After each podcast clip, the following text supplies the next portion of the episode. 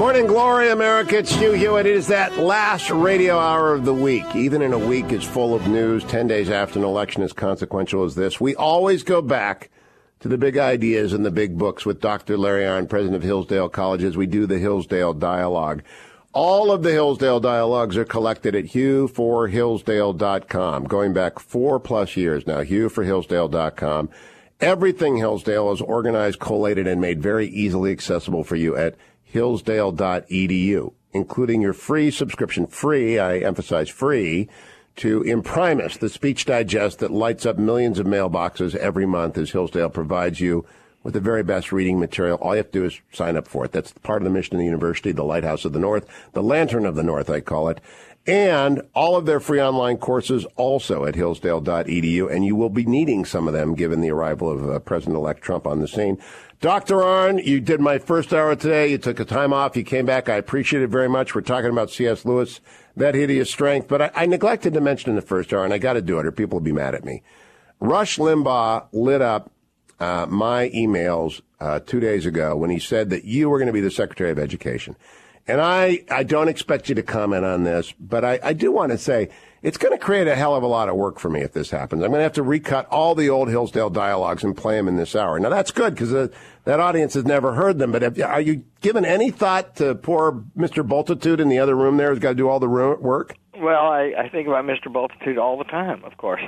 um, yeah. Well, first of all, yeah. There's you know there's influential people who'd love for me to do that, but there's a lot of really great people who could do that, and uh, and and Mr. Trump's got to figure out his mind, right? And if he asks me to do it, I could take leave from the college and do it.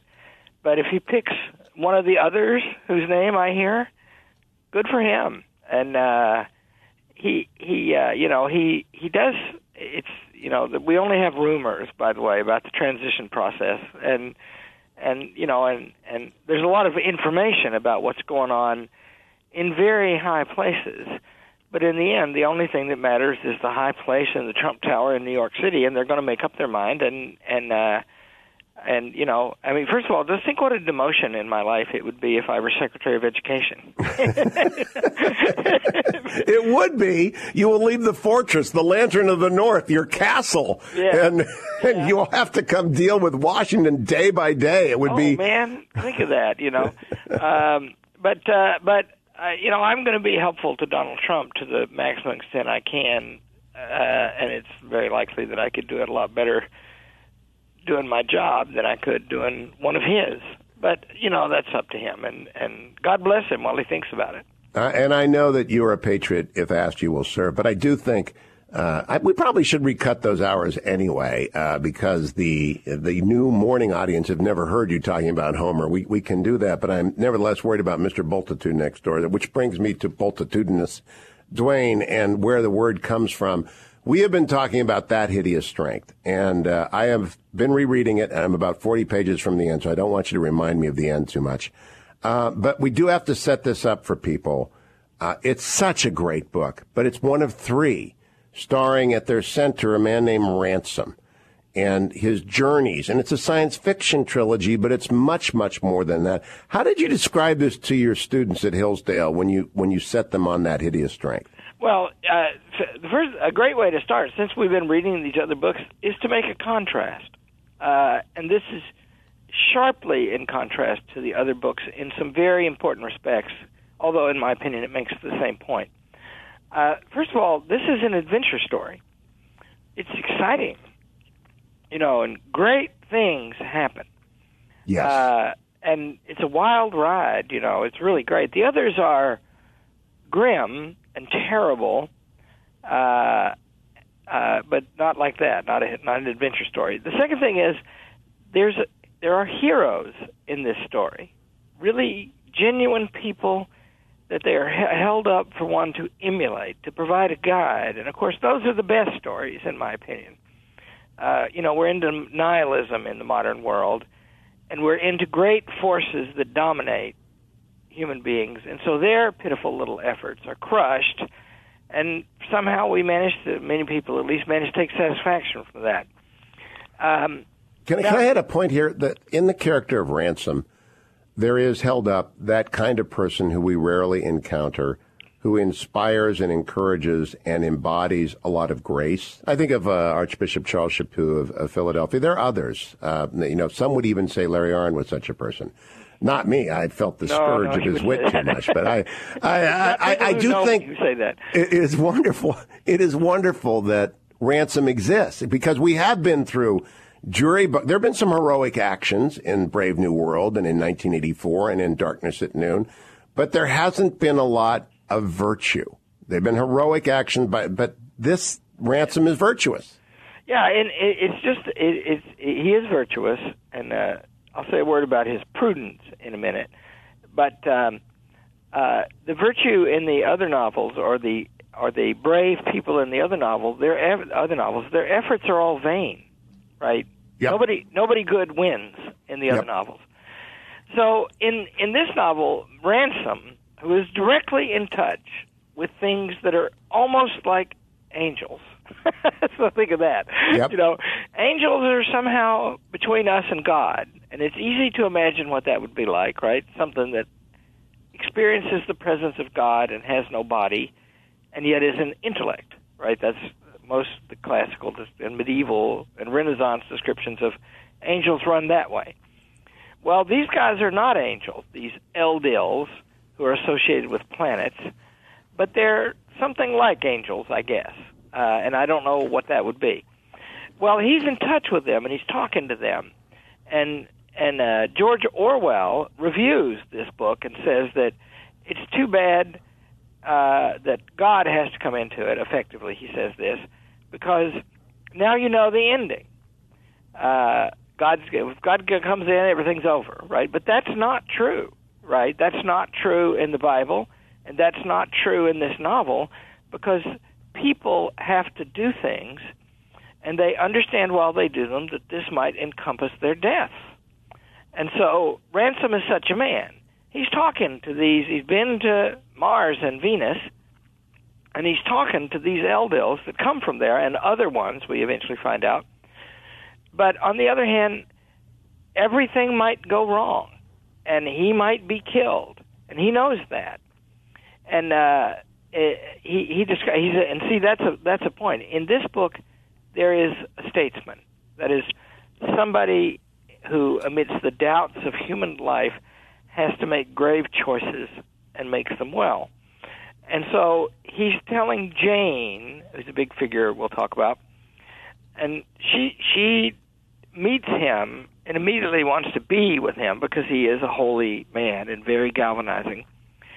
And he won't let her stay because of her relationship with her husband. Her husband is working for the bad guys. Mark Studdock. That's right. And and she's disappointed.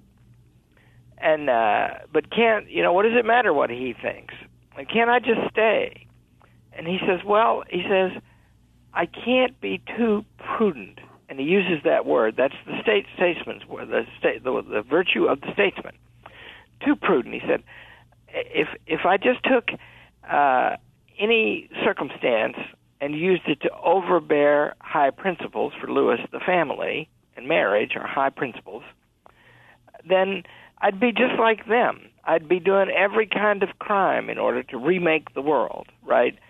So, unlike O'Brien in 1984, and unlike Mustapha Mond in Brave New World, and unlike Gletkin and at times Rubashov in Darkness at Noon, there's a lot of things that Ransom just won't do. He's self-limiting. He's That's right. limiting. Yeah. Limited by the by the higher things he serves, even in the choice of means that requires one have some flexibility.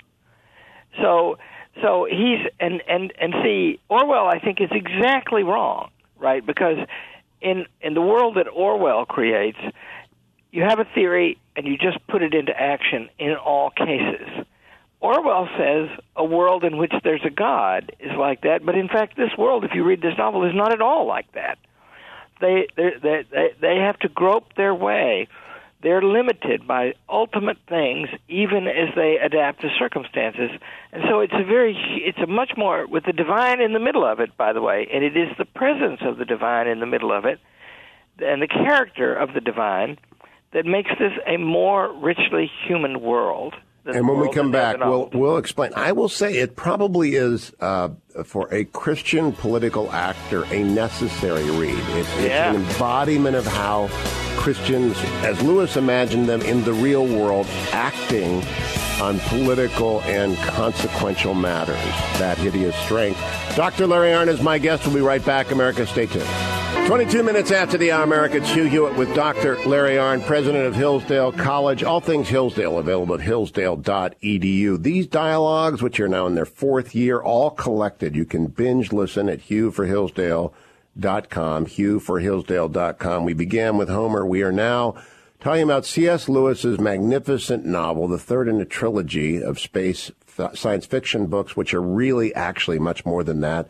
Uh, that hideous strength. And at this point, Doctor, maybe we should go back and set the stage a little bit for people who missed last week. Uh, we are set in post-war Britain. We are in a college town like Oxbridge, but it's not Oxford or Cambridge.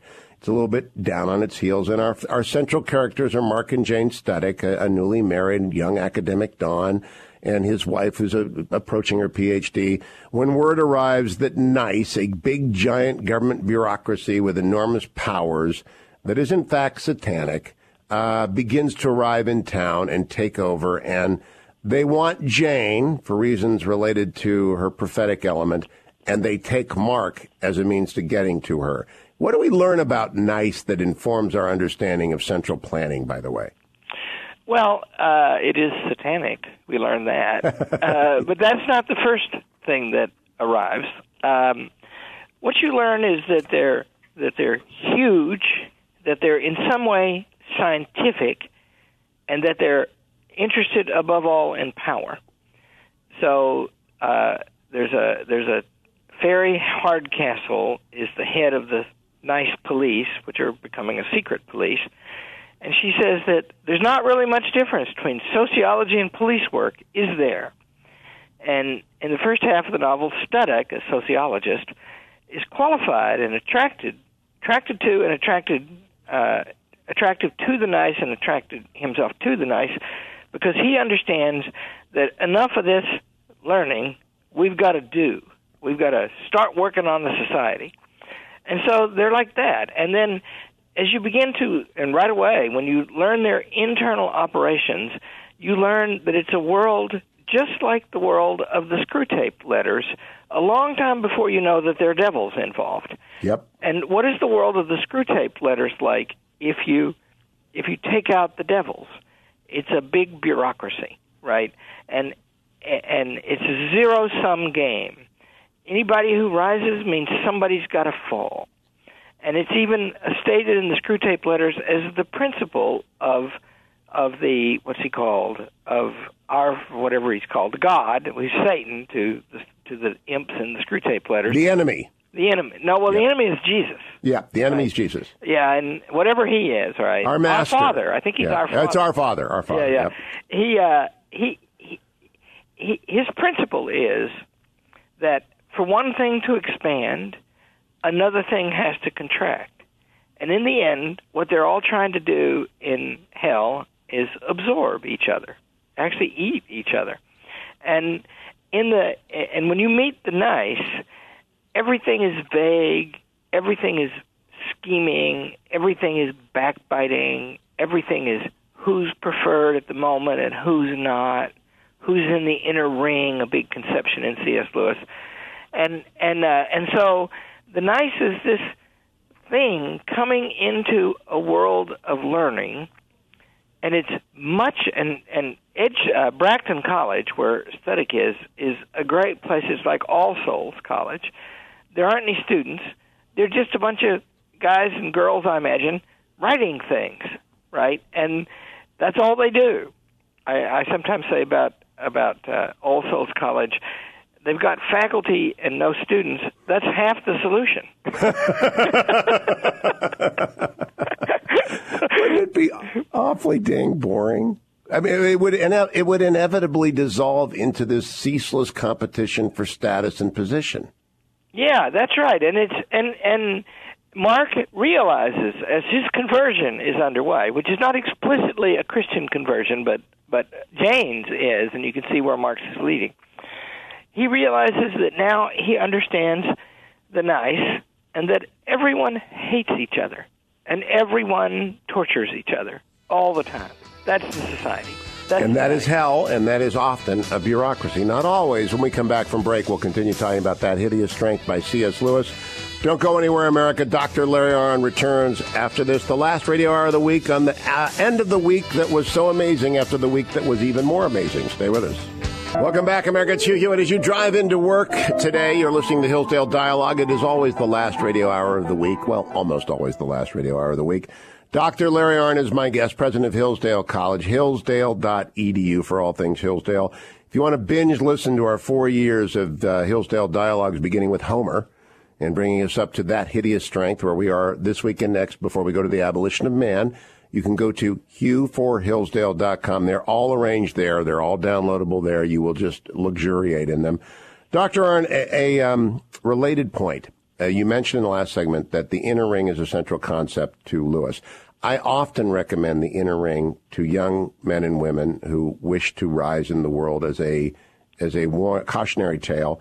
But your detachment from this transition process while being in it, I think, reflects that you think a lot about the inner ring. Because there is a seduction underway in any organization always. There's a nice, and there isn't any inner ring at uh, St. Anne's, which is the good guy's place in the uh, that hideous strength, though there is a central player, a commander, but there isn't the competition. And you've got to be detached from it and aware of its temptation at all times, or it will get you. Yeah, and uh, Lewis gives a lecture about that that's reprinted in one of his books of essays, and I, it might be God in the Dock, or it might be The Weight of Glory, which is one of the best of them. It's uh, it's God in the Dock, but go ahead. God in the Dock, yeah. It, um, anyway, he and and the point is, you know, we humans want to be in, and what we can see plainly, what's easiest to perceive is power, right? It's like uh, if if if anybody, our readers, our listeners, surely know the joy of great friendship, right? Which Aristotle describes as the highest human association. But that's only for the qualified. That is to say, the people who admire the highest things and have some understanding of them and devote themselves to them. And they become attached to one another in the most permanent and elevating way by that devotion. Well, that's all kind of hard to see, right? Let's Yep. say you're a 20 year old kid, right? And, you know, I, excuse me, I work with 20 year old kids. And there's a pecking order around here. And, excuse me, the student body. And the freshmen are junior to the seniors. And there's the student federation. And there's the college paper. And there's fraternities and sororities. And those are structures that are visible. And then in the classrooms, there's a different kind of hierarchy, right? The hierarchy of knowing and seeing and helping others to do that. And that's less tangible. And so one's education leads you into a very different kind of inner ring than the most obvious kind.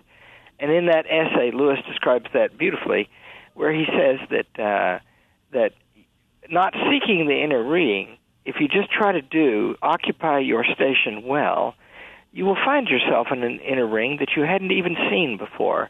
And he, the the phrasing is something like, the real craftsmen, the professionals who really know what they're doing, not the people who spend their lives trying to build up the profession, the ones who practice it the best. And and this novel uh, is certainly say because he says it, setting into fiction the abolition of man, which I guess we're going to read next. But it's also a setting into fiction of that essay, The Inner Ring, and it's very powerful. It's very powerful, and I was I was put in mind. I don't know if you've read the book Boys in the Boat. I know most of my audience probably has.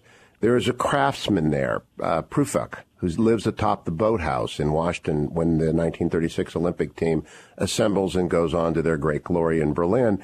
And he is that master craftsman. He is the best boat builder in the world. There is no inner ring for him. He doesn't go to boat building conferences. He just builds boats. Uh, it's it's really remarkable. Back to Studdock. So Studdock gets caught up in this nice, and the the fairy is a malevolently drawn and wonderful person. But I got to say, Withers is his his language is so much the language of every faculty meeting I've ever been in. And God help you, I don't know how presidents of college go to them. I can skip them when I want. And I, you know, I'm on leave this semester, but you couldn't get me to be a faculty president ever, uh, or, or to be on a faculty senate ever. And God love faculty members. It's just the way they talk, Larry Arnn. Mm, well, you know, not so much here, I'll tell you. oh well, you're not the norm. yeah, it's. Uh, I I don't go to very many faculty members. I used to go to all of them, and I found out that they became bored with me, and uh, and so I go once or twice a year. I go if there's a problem. Hadn't been one this year so far, um, and uh, and I go at the end to tell them how the year's going, right? And and they're delightful. Now, a bunch of really smart people. Because here's what's wrong with faculty meetings, and it's just because it's what's wrong with the world. A bunch of really smart people who know their Homer and their physics and all that, and now they're talking about details of academic administration. Parking lots. Yeah, it's just not it's just not interesting stuff, right? And I fancy, you know, that uh you know, they're I, I wouldn't say that it's my opinion that they're particularly good at it, and I'm glad about that.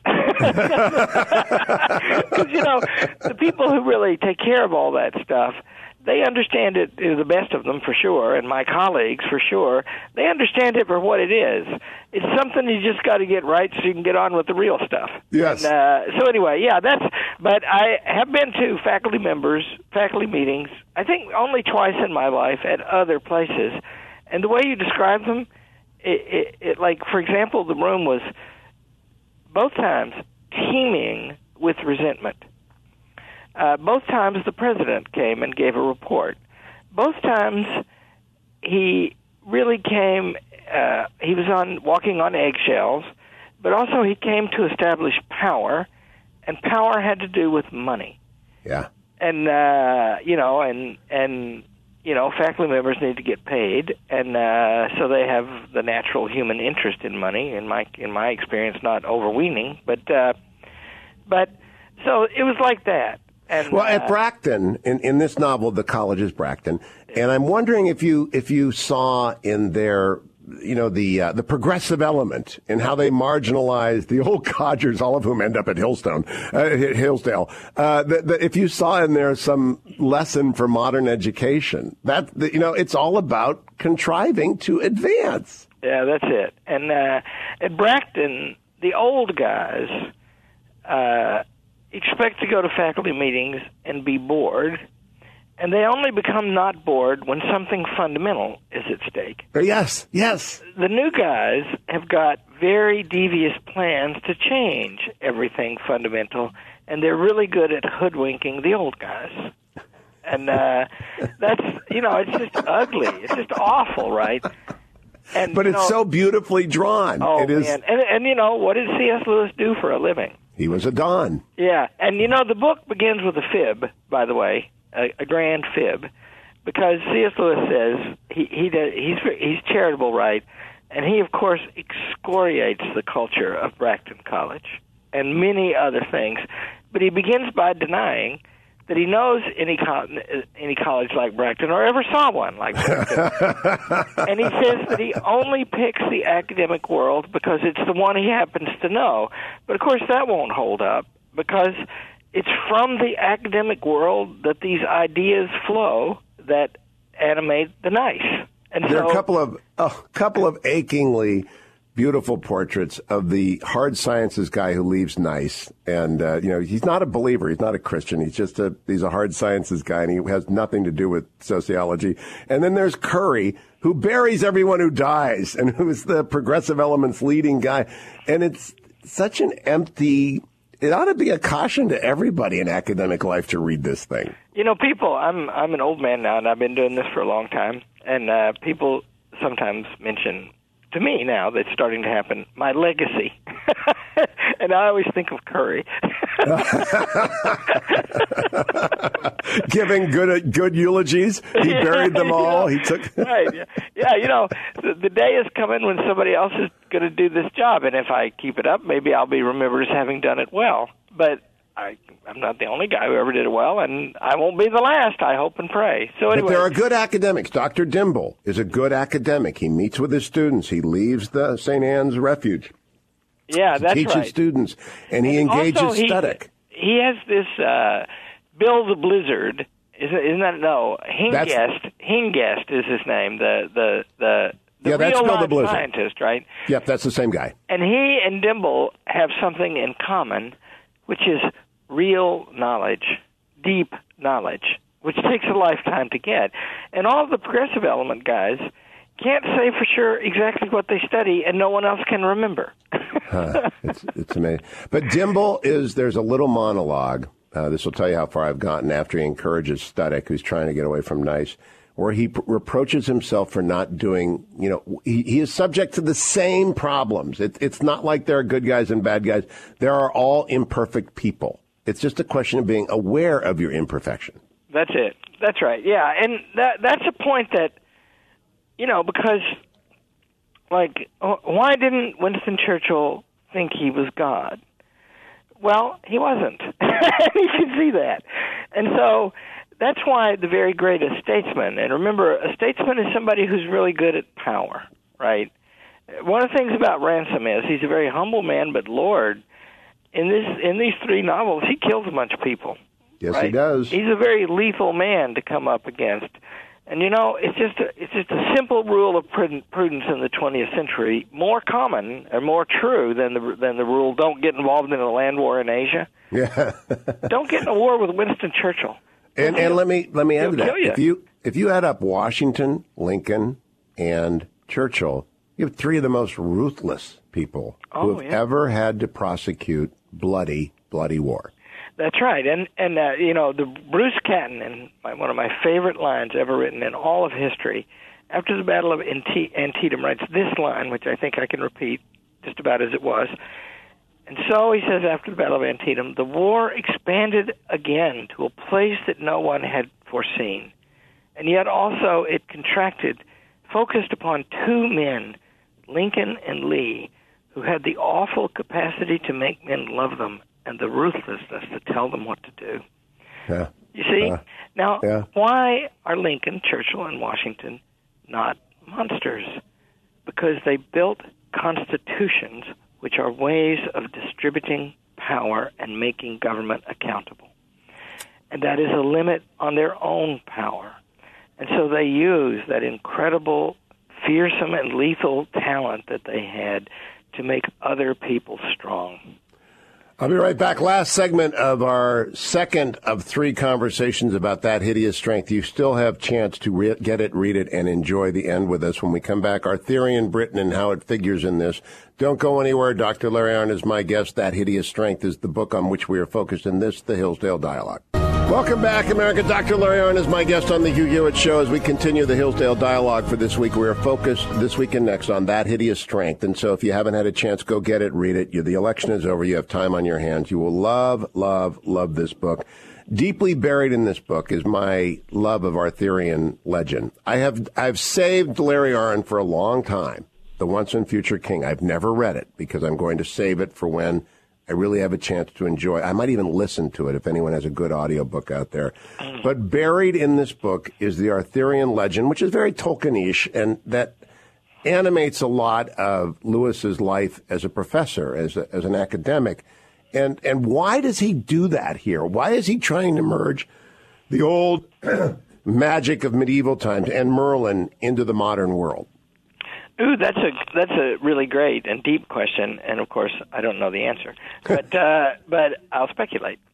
So first of all, there's a wedding that goes on here between a nation, which is a real thing, right? A nation is a people living in a place, and our nation, the greatest of the modern nations, occupied a vast place that they did not own at the beginning and kept freedom spreading all the way across it, right? With the exception of slavery, which was uh, the cause of conflict from the very beginning, and of course, obviously, our greatest conflict. Anyway, so the nation to C.S. Lewis is real.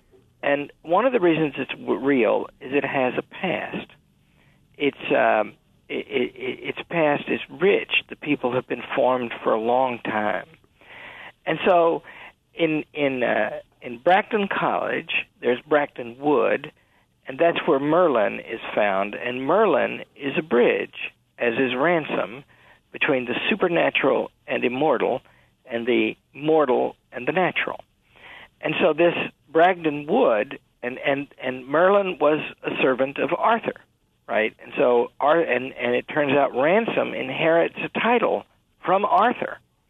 And so when they first describe this uh, the well at Bracton Wood, and, and it turns out Merlin is hidden, buried down in the well. Uh, he he says, uh, and and uh, C.S. Lewis speaks in his own name most prominently when he says, "I visited Bracton Wood one time," hmm. and then he says, "I felt as if I was entering the holy of holies." And every uh, provost, I think they're called, of Bracton College has drunk from a ceremonial cup that traces back to the days of Merlin, right? So there's, it's like communion, right? And so this human thing, this human being, Merlin, is in the novel, and the action of the novel is very artful how that's contrived, is a bridge between us and God, sort of like a prophet. And so is ransom. And so this and and there's two things. One is the greatness of Britain. The and the name for Britain that stems from Arthur is Logres, and Logres is kind of a shadow of the living nation that we see, but also its spirit or driving motive. And and uh, Logres is much greater than Britain and Logres dominates Britain in great moments. You could say 1940, for example. Yes. They became very heroic, right? And in 1933, they were not very heroic, right? They made a lot of mistakes. And and a lot of the mistakes they made, they made, and Churchill, well, Churchill said this, they made them because they had the human rightful wish for an easy life, right? And it cost them hard, and they became logres. But then it's also said that uh, that uh, uh, it's specifically denied that Logres is God's people. He says every country has a Logres, and ours is just our better half, the one in con- con- contact with the divine. You know, in, think about it in the terms of America. America begins on principles that are divine, and and stated in those terms but also it is a specific place that specific people will live in and try to conform to these principles. But the form or structure, like it's if you just compare the Declaration of Independence and the Constitution, in my argument, I've written a book about it, they are profoundly related, that they are in fact inseparable, and yet on the surface they're really different because the Declaration of Independence is is beautiful, high, elevated the Constitution reads mostly mechanically. That's right? the rules of golf. Yeah, and so so those the relation between those two things, right? If you can figure that out, you can figure out America. In my argument, right? And that is Lewis's argument in this book that the it's relation it. between Logres and and Britain is a form of the relation between God and man. And that is why you have to catch up with us, America. You have a week to get, read, and finish that hideous strength. We will finish it next week. That includes Mr. Bultitude of the studio, you, Dwayne. Uh, and if you want to know who Mr. Bultitude is, America, you got to read the book. That hideous strength. And all of the Hillsdale dialogues at hillsdale.edu. And of course, hughforhillsdale.com. Thank you for listening. We'll be back on Monday with more news of the transition. And who knows, maybe of Dr. Arnn. See you next week.